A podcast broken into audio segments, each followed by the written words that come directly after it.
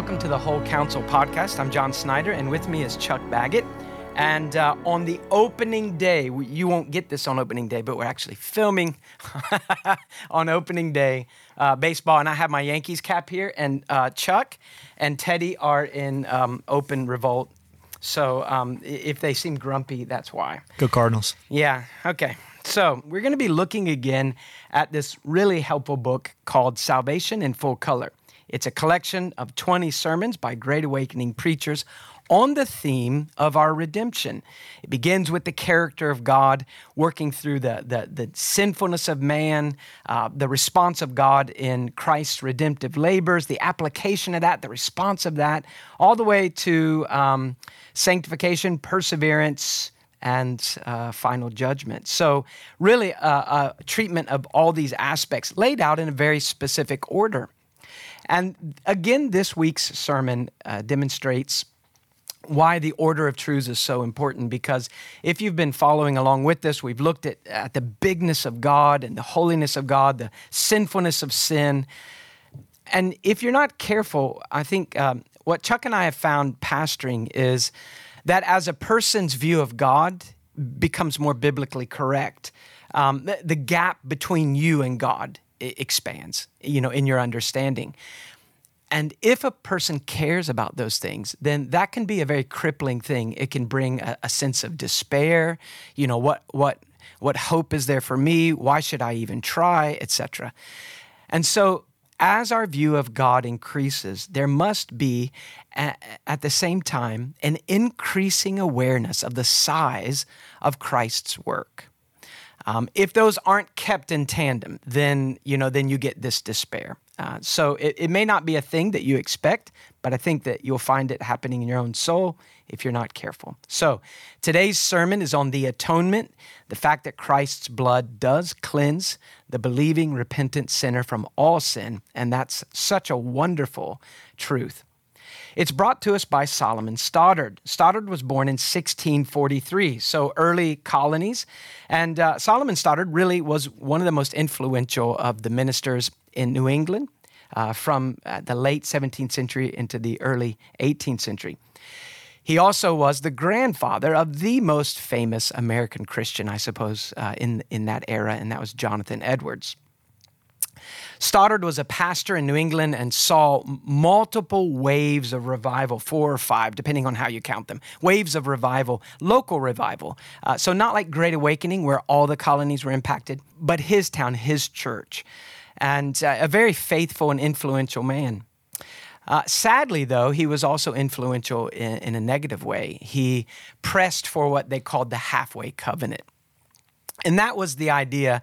Uh, and it was an attempt to kind of revitalize church, um, but sadly, it was an unbiblical attempt, we believe. It was the idea that if your child was baptized, now this is in a congregationalist church, so it was a covenant baptism, not believer's baptism. If the child was baptized, they could take the Lord's Supper uh, without demonstrating any evidence of genuine faith and repentance, you know, you know conversion.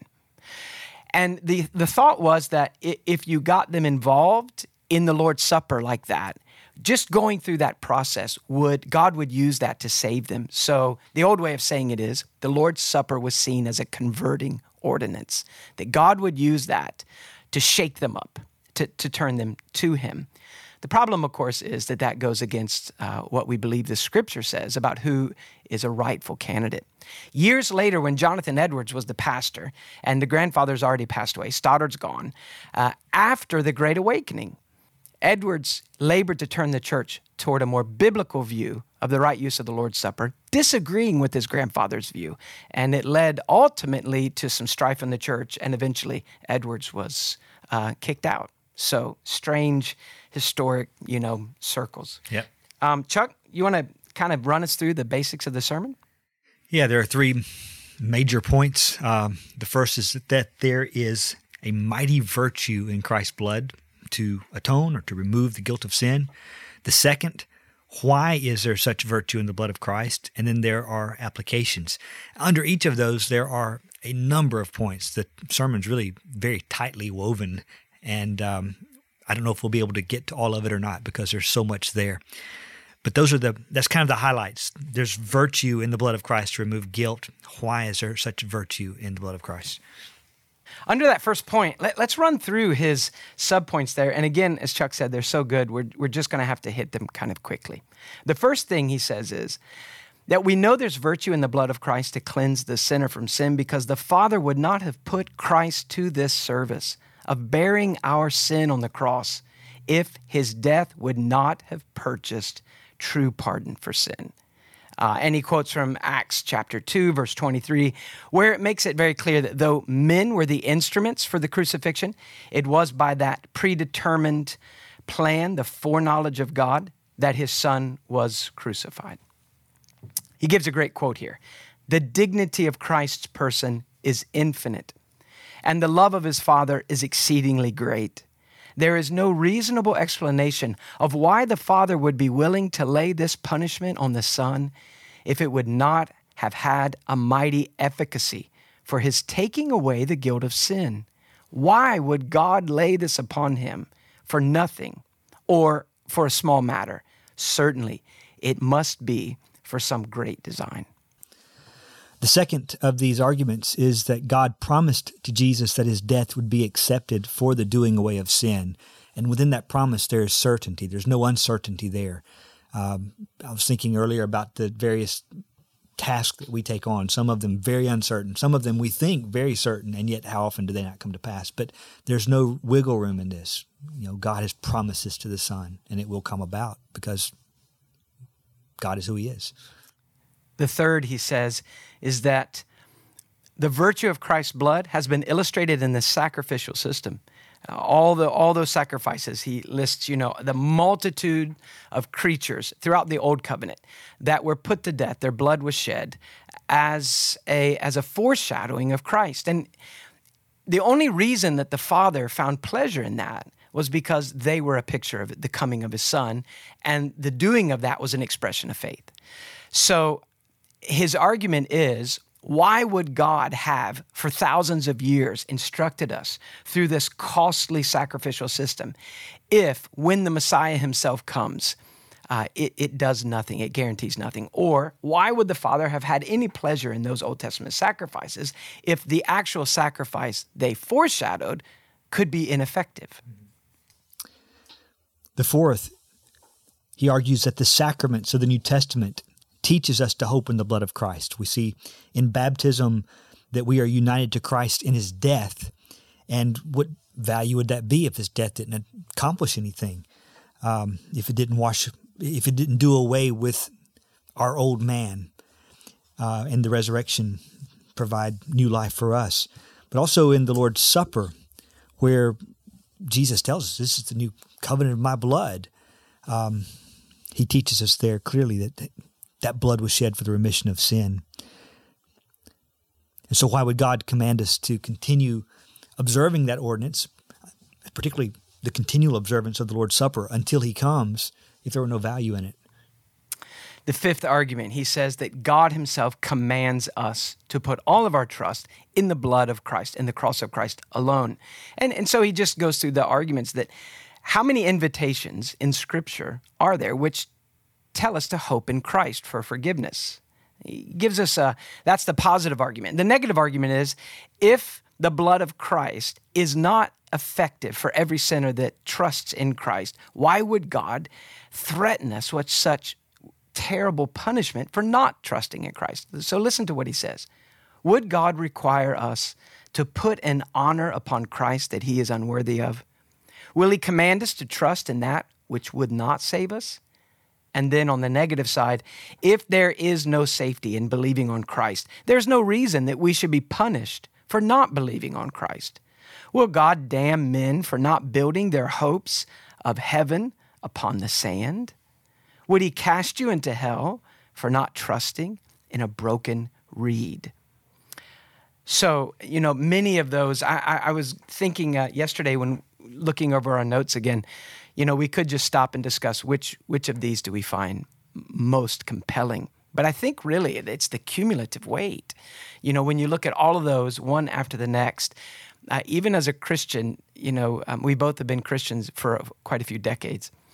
Um, 32 years I've been a believer. And after 32 years of being a believer, when I read what Stoddard lays out here, I am amazed all over, you know, afresh at, the solid confidence that the worst of sinners has in Christ. His first argument here is that there's such virtue in the blood of Christ because Jesus did actually suffer the legal and full curse of the offended and the broken law. And he does this in his body, in a, a real physical death where he, he actually suffers. And he gives a quote where he says, God was not angry with Christ for taking his office upon him, for our sins. His anger was directed toward our sin, not because he took the office. God's wrath burned against him. God looked on him as if he were the guilty person.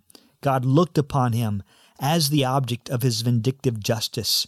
And Jesus was pursued by divine vengeance for our sins. The second argument he gives for why there is such a virtue to cleanse our sins in the death of Christ is that Jesus suffered as the eternal Son of God and not just as the sinless man.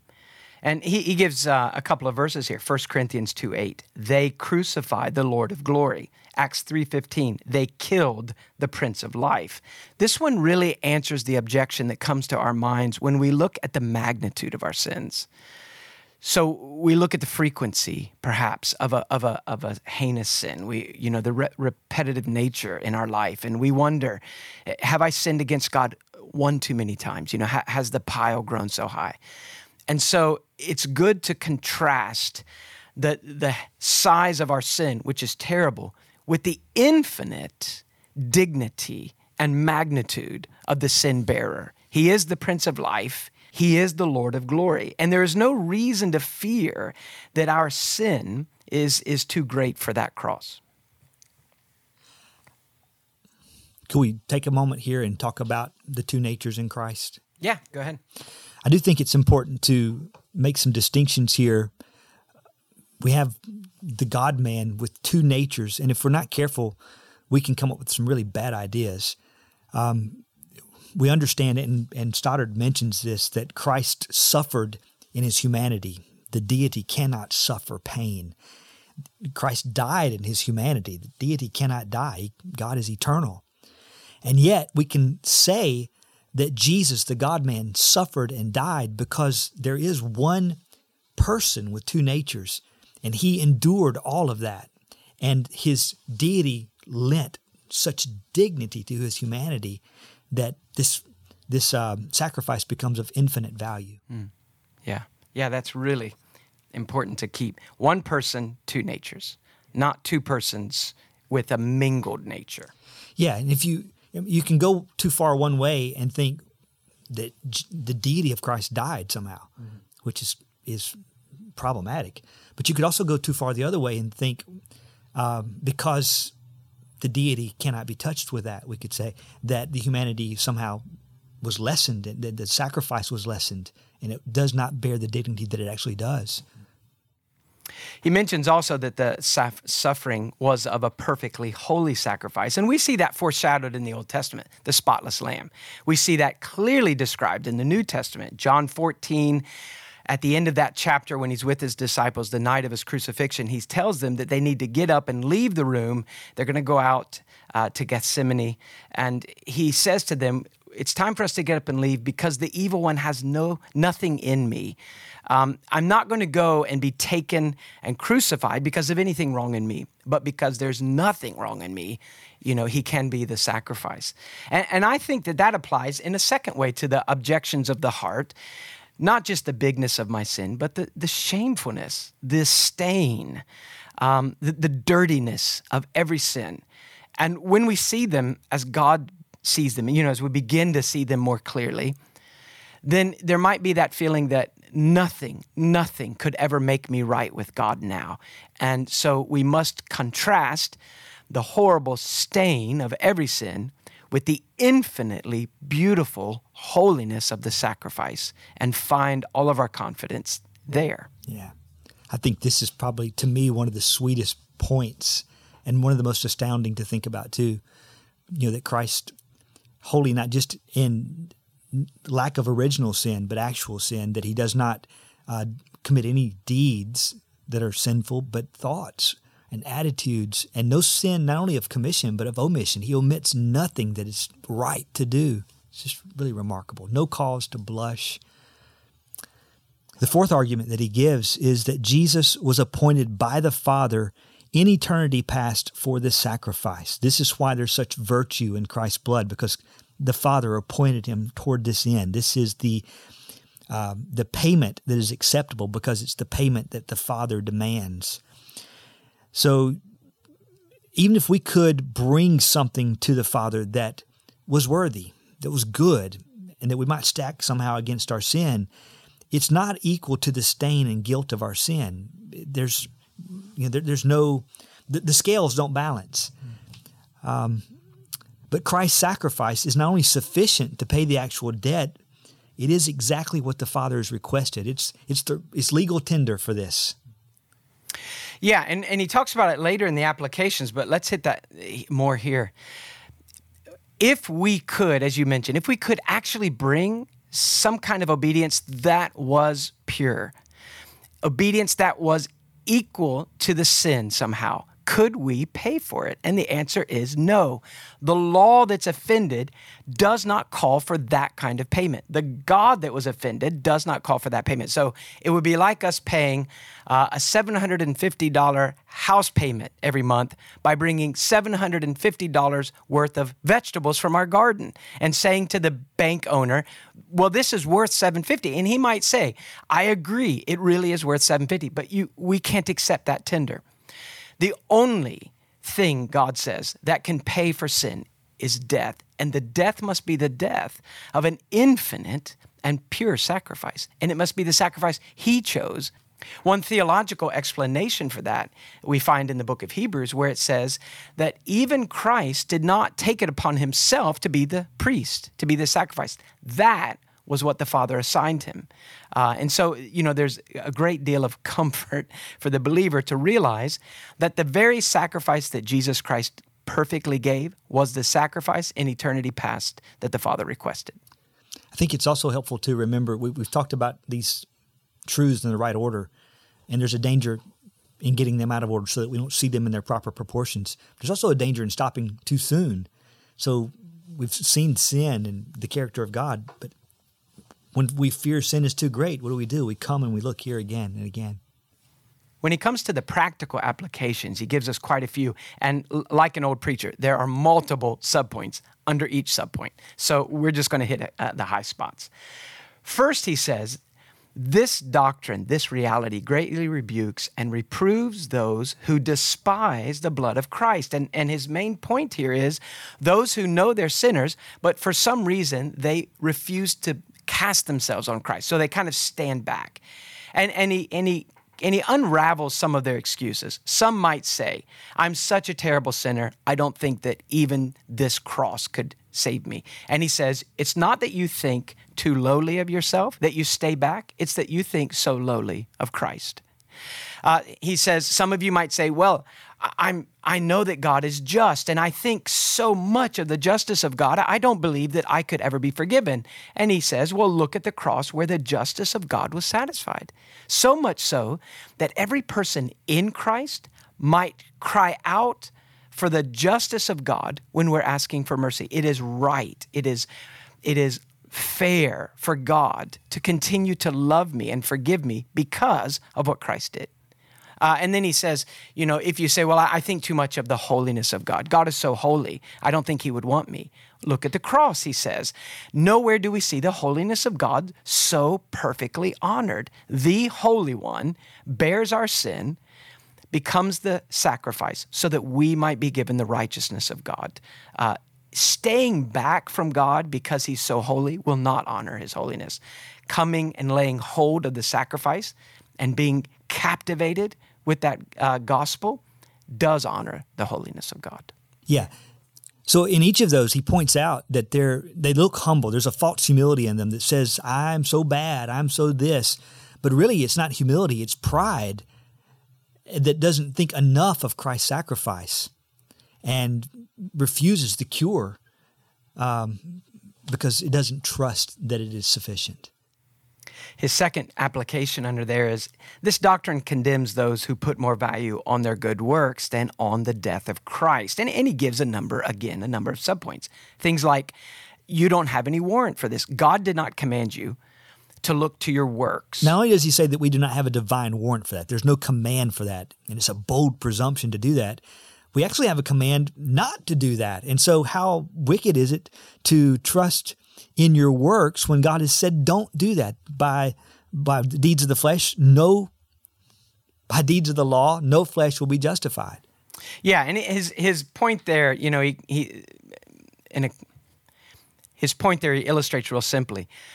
To refuse to believe or to trust in Christ according to God's word is a sin. But to believe in something God forbids you to trust in, uh, to trust in that is an equally terrible sin. He goes on to say, you know, your works are polluted. Uh, there, there's unbelief mixed in. There, you know, there's selfishness. There's pride. They're all imperfect, and so none of them actually help pay for sin. And if we're if we search through the Scripture, what we find is that every imperfect work, which has some sin in it, actually adding it just simply adds to our guilt. So it's like bringing an anvil, you know, and like just laying it on the pile of debt and hoping that it'll float it up a little, you know, and you think you just made it worse. Right. He next says that your works do not pay for the debt according to the law itself. And this goes back to that idea of legal tender. What you're trying to bring to God to pay is not what he's asked for. And so how could it possibly pay for it? And then he goes on and argues your good works are fewer than your sin. So even if they really are good and uh, not against his word, can you really argue that if you put them on the scales with your sin, they weigh more? Do you really have more good going for you than you do sin? And especially, again, taking into account not just what you've done, but your thoughts and your motives. His final argument under this is that suppose your good works prove hypocritical, then obviously they're flawed and they could never justify you. God hates hypocrisy. And you might think, well, what does he mean? Like when I, when I do good things, I, am I being a hypocrite? Well, think of it this way the good works that God calls us to do are expressions of love to Him, to other people, not love to self not self gain. So when we go out and we do nice things for people with the express purpose of benefiting ourselves, we, we realize there's some hypocrisy there. When we say to God, I'm going to do all these good things so that you will, and then we have a long list, then our good works become polluted and hypocritical by being a bribe. I'm not serving the living God because he deserves my love and trust and my allegiance. I'm offering to give God a few hours a week or uh, you know a few days a month because I intend to bribe the king to get me off the hook. So they're all of them ruined by that hypocrisy. His next main application to to the professing believer is to examine yourself to make sure you have a true interest in the blood of Christ. If this is the means of salvation, if there's virtue in the blood of Christ to remove sin, then certainly it is of the most utmost importance to make sure that you actually have benefited from that sacrifice. And he goes on to give us a number of um, evidences that that is true, as well as some false evidences or evidences that it's not true.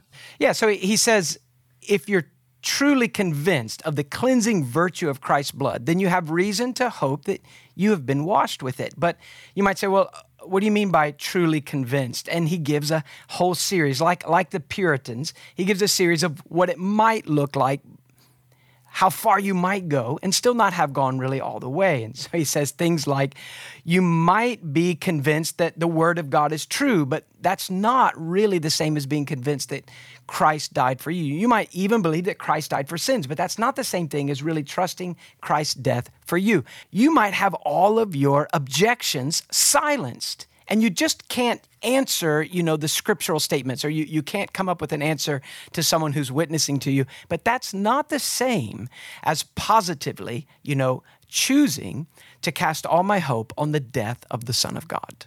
Uh, so uh, he you know again there true and false faith delineated. He next gives another evidence and that is that you actually live upon the sufferings of Christ, that you live daily depending upon Him and looking to Him, uh, finding strength to live for today. And then gives some objections and answers them also. One of the objections is that a person might argue that they are uncertain whether they're actually one of the elect, and therefore they can't trust Christ. How, how am I supposed to trust Christ? I don't know if I'm elect or not. And you hear this sometimes. And he gives a great answer to that. Uh, he asks, you, or he says, You use means for the preservation of your lives, although it is uncertain whether God has decreed that you shall live any longer. So you're worried about the decree of God. Has, has God decreed that you're going to live today? But you get up and you dress yourself and you eat and you assume that it is. And he, he encourages us to trust Christ. Yeah, so we owe God obedience to his invitations, to his commands to come and to trust.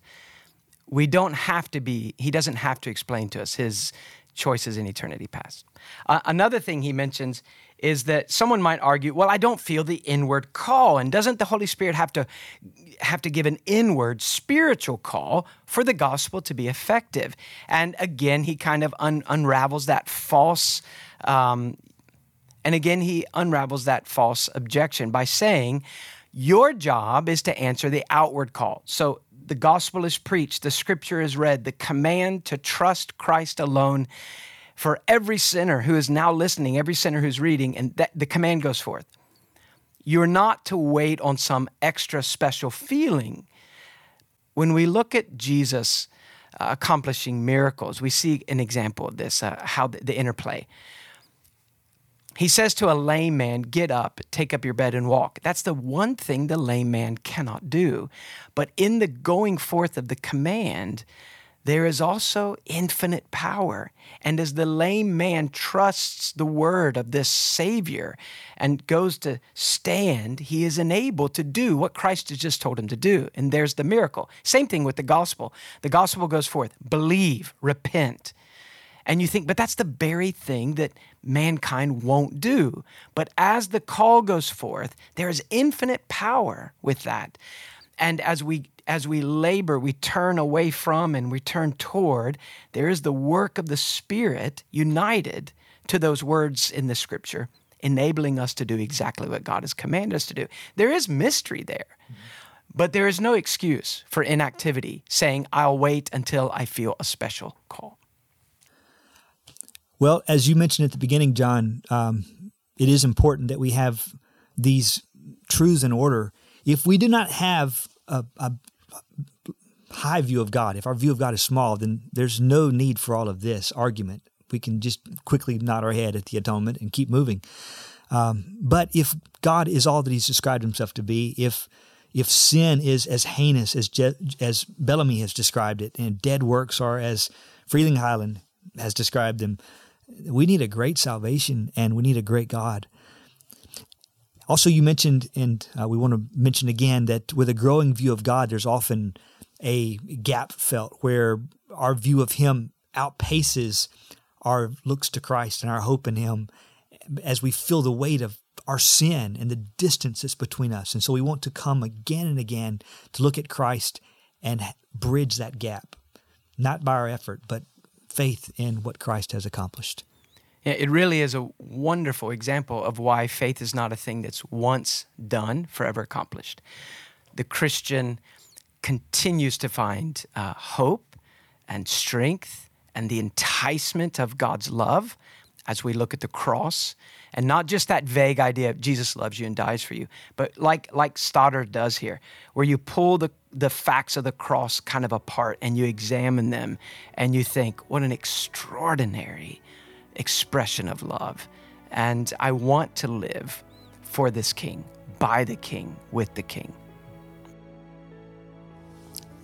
Well, we've been discussing the atonement, a sermon by Solomon Stoddard in the book Salvation in Full Color. It's a book of sermons compiled by Richard Owen Roberts. You can find the book at rorbooks.com. You can also find the text of the sermon in the show notes. We do hope that you'll read it. As we mentioned earlier, we're hitting high points and rushing through this. There's so much good stuff here. Well worth your time to take a look.